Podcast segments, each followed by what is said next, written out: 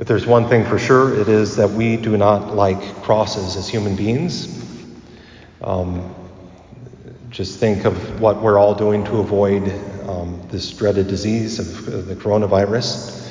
Um, think of what we uh, as a culture do to avoid the ravages of age. You know, how many you go down the uh, the makeup aisle, and not that I've gone down a whole lot, but you go down the makeup aisle you see all the age erasing uh, makeups and all those things, the age defying things, and uh, maybe it's Maybelline, you know, kind of thing.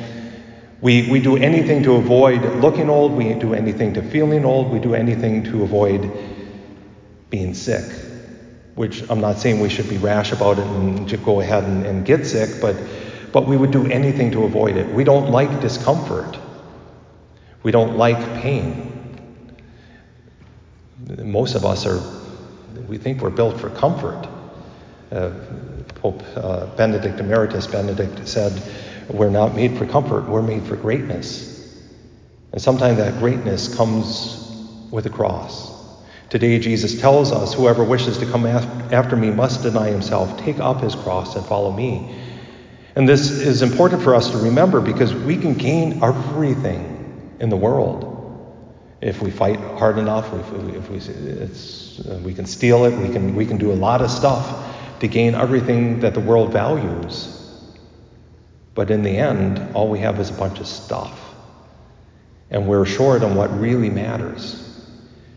We spend our lives in, and momentary at that, a blip on the grand scheme of time for comfort instead of looking and accepting what the Lord wants us to have, which sometimes, like I said, comes with a cross in this life, but comes with glory in the eternal life.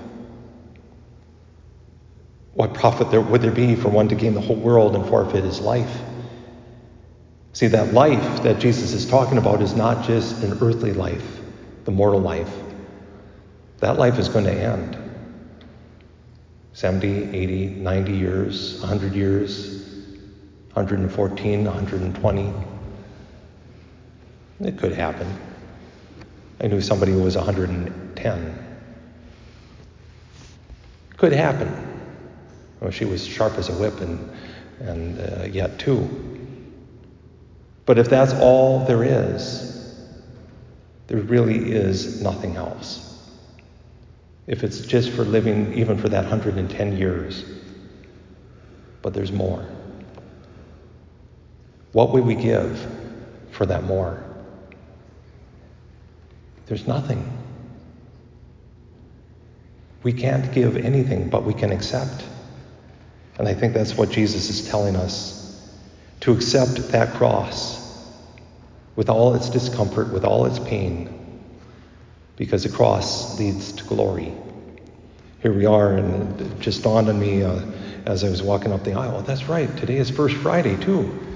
A day dedicated to the Sacred Heart, and we call how that heart of Jesus Christ loves us and wants to give us a share in his cross. Yes, a cross of pain, but a cross of glory. And so we ask him to give us not only the cross, but to give us the strength to recognize in the cross there's such, so much more than what we would ever give up that this world has to offer, when in the grand scheme doesn't offer us a whole lot. Certainly not doesn't offer us as much as a cross.